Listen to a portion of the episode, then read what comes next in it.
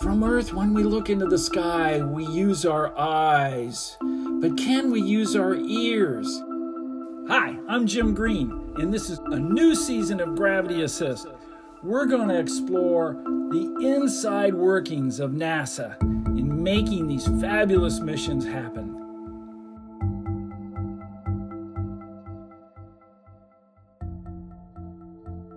I'm here with Kim Arcand, and she is a visualization scientist and a science communicator for NASA's Chandra X ray Observatory. She's based at the Harvard Smithsonian Center for Astrophysics in Boston and has been working on turning satellite data all across the universe into spectacular images and sounds. Welcome, Kim, to Gravity Assist. Hi, thanks so much for having me today. Well, it's really a pleasure because uh, this uh, sonification idea is really nifty.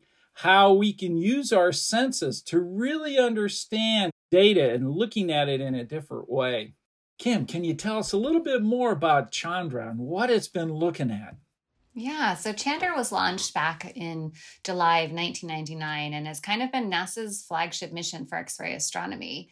Chandra gets to look at amazing things like exploding stars, areas around black holes and some of the largest gravitationally bound objects in the universe or galaxy clusters. But it also gets to look at other things too, like nearby in our solar system, it looks at planets and comets and lots of things. So it's all about being able to understand those high energy processes and just figure out so many different answers to questions that X ray astronomers have had for quite a few years. You know, I just recently went to the dentist and I had my mouth x-rayed. Is that the same kind of frequency and and as Chandra does when it looks into the sky? It's related. So you when you go to the dentist, there is a machine that's pointing at your mouth and it's directing x-rays to you. Chandra is not a machine that's pointing x-rays out into the universe, but rather it's a series of detectors and other kinds of equipment that is capturing that X ray information that is coming to us, traveling, if you will, across the universe from these various cosmic sources, whether it's a star that's exploded, or whether it's a neutron star, or whether it's something else entirely. We have all of these different kinds of light from radio waves and microwaves up to X rays and gamma rays. And for astronomers, all of those different kinds of light, they're like a different kind of tool that they can pluck out of their toolbox to be able to ask a question and try to figure something out or try to get you know more information on something and so it really is important today i feel like the the modern astronomer's um, strength is being able to have all of these different kinds of light at their disposal. And you can kind of think of it like um, if you are at all musical and you could say play the piano, which disclaimer, I cannot play the piano, but just as an analogy, uh, if you sat down and you found middle C and you played that, and then you played a couple keys on either side, that amount of sound would be equivalent to optical light. So you would have all the rest of the keys, all the rest of those 88 keys on the keyboard that you wouldn't be hearing if you were only paying attention to that optical information. So by listening and understanding the microwaves, the ultraviolet light, the gamma rays, what have you, you're able to hear all of those keys on your keyboard essentially, and you're going to get a much richer set of information. Okay. Well, you've led the development of some really cool techniques like data sonification uh, which we're going to talk about in a minute. But tell us in general, how do you approach this challenge of turning satellite data into sounds?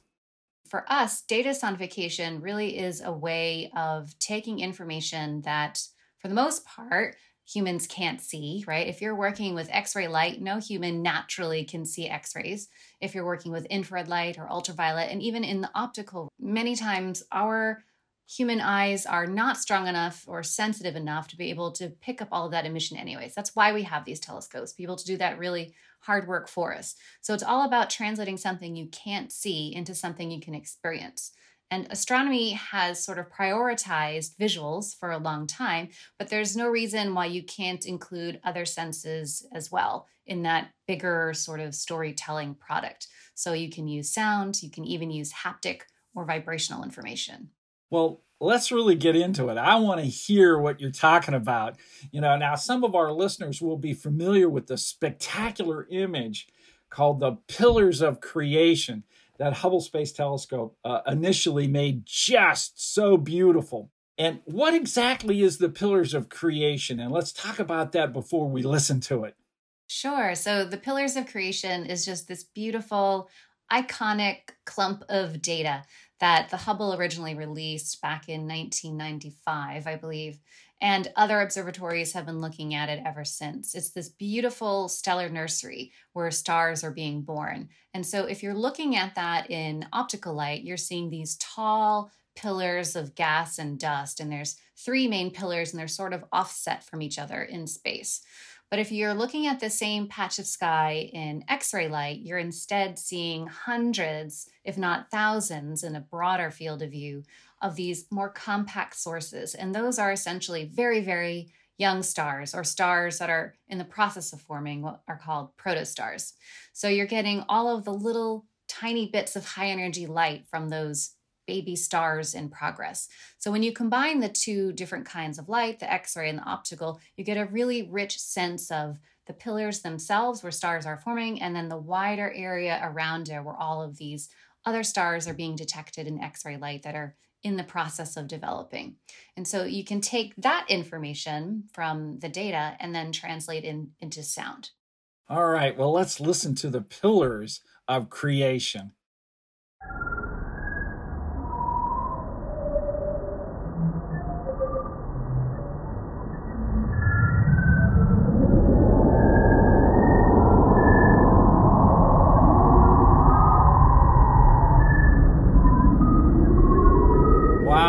Sounds neat. So, how did you go about translating a, a beautiful image where these stars are forming, eating up gas, blowing away the rest, creating these pillars? And how did you get that into that sound? Well, so what we did is we sort of take that image and and map it, right? So you're in this case you're moving um, across the image horizontally from left to right, and both of the sounds that you're hearing, you're hearing both optical and X-ray light represented as different kinds of sounds, right? So in this case, there's like this continuous range of pitches, and for the optical data, it's so very sort of structured.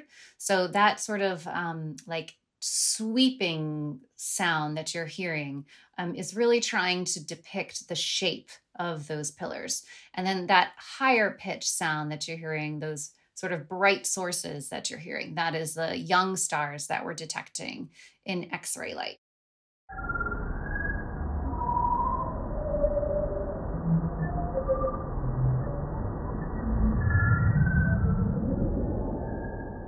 Well, another really great one that you recently released was the Chandra Deep Field South. Uh, what was your approach in turning that into sound? And let's listen to it.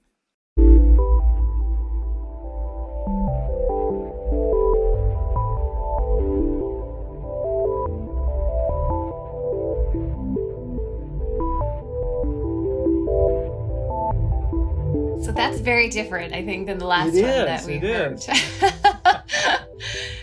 and what's nice about this is it's a very, very different object, if you will. So the pillars of creation, those are relatively nearby. It's what, perhaps 5,000 light years away from Earth. Um, the Chandra Deep Field South is incredibly distant. It's the deepest X ray image we've ever obtained, and it's like 11, 12, and 13 billion light years away, the various objects in that field. Um, so it's it's a very different type of data to approach, and so we used a very different technique. And in this case, because it was such a busy field of view of all of these little dots, um, which are essentially black holes or galaxies, um, what we wanted to do is approach it from the bottom up so that you could have a stereo sound. And each of those dots then the color represents the different X-ray energies, or with the lower notes, for example, representing the lowest energy X-rays, and the highest notes representing the highest energy X-rays. So as you're sort of scooting up through that data set, you can hear all of the different kinds of sources, all of those different black holes, um, hundreds and hundreds of black holes as you're going through the entire field of the Chandra Deep Field South.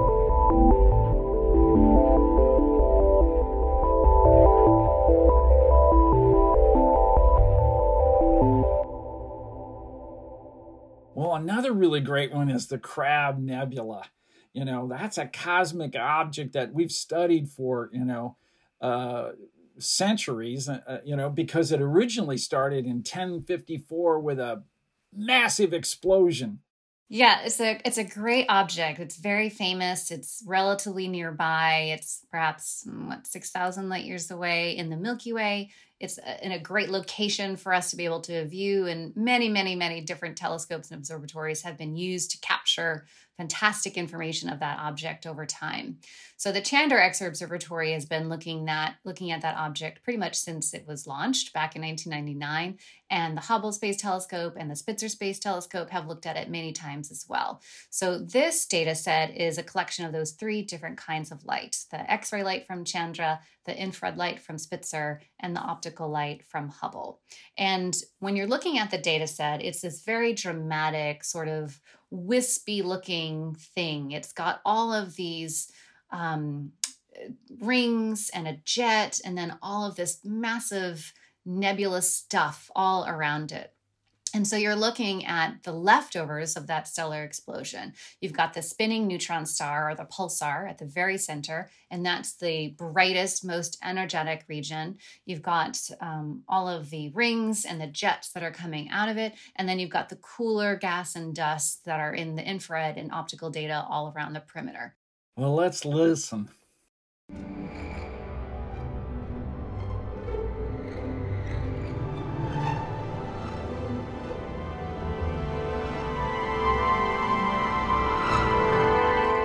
So for this piece, we wanted to be able to hear those individual things, right? So the X rays from Chandra are like harsh brass sound, and the optical light from the Hubble Space Telescope would be like the lighter strings. And the infrared data from Spitzer, which is the lowest energy material, that is like soft woodwinds type of sound. So again, you have to think of it as sort of like a map. And so in this case, the, the light that we're seeing towards the top of the image is being played as higher pitch notes, and the brighter light uh, overall is being played louder. So there's a lot going on.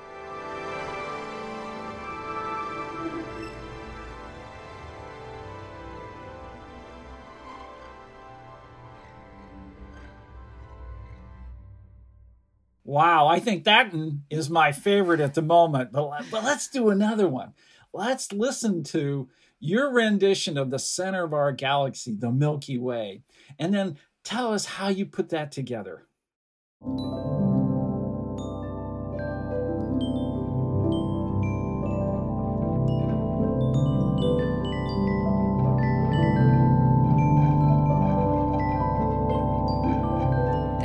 Might be my favorite, though it's really hard to pick just because it was one of the first ones that we worked on. But for the Galactic Center, this is a very classic image. It's, of course, our home galaxy. We're looking at the inner, about 400 light year region around the supermassive black hole, Sagittarius A star, at the very core of the Milky Way. And again, we have incredible bits of information from various NASA observatories. We've got the X ray light from Chandra, of course. We also have the infrared light from Spitzer and additional information from the Hubble Space Telescope. And they look very different when you're looking at these different kinds of light. And particularly as you approach the supermassive black hole, as you skew across the image from left to right, you'll hear there's this massive crescendo, and it's where all the sort of action is happening.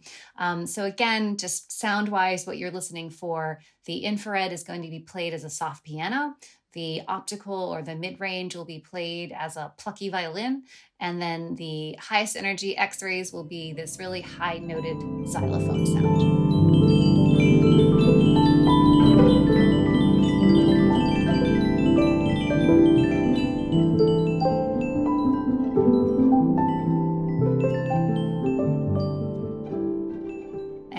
Should say, none of this would have been possible without the incredible diligent, and talented work of the colleagues that I have been working with this um, for this entire project on. And they're from System Sounds.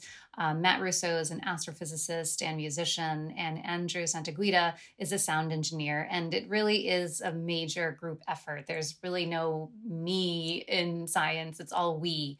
Um, so just just wanted to bring them into the story because I feel like they've just been incredibly um, talented in how they approach this. But you know, besides all your work in sonification and data visualization, I know you've been very active in public outreach, especially trying to get our young people interested in astronomy. So, can you give me a little insight as to what you've been doing in that area recently?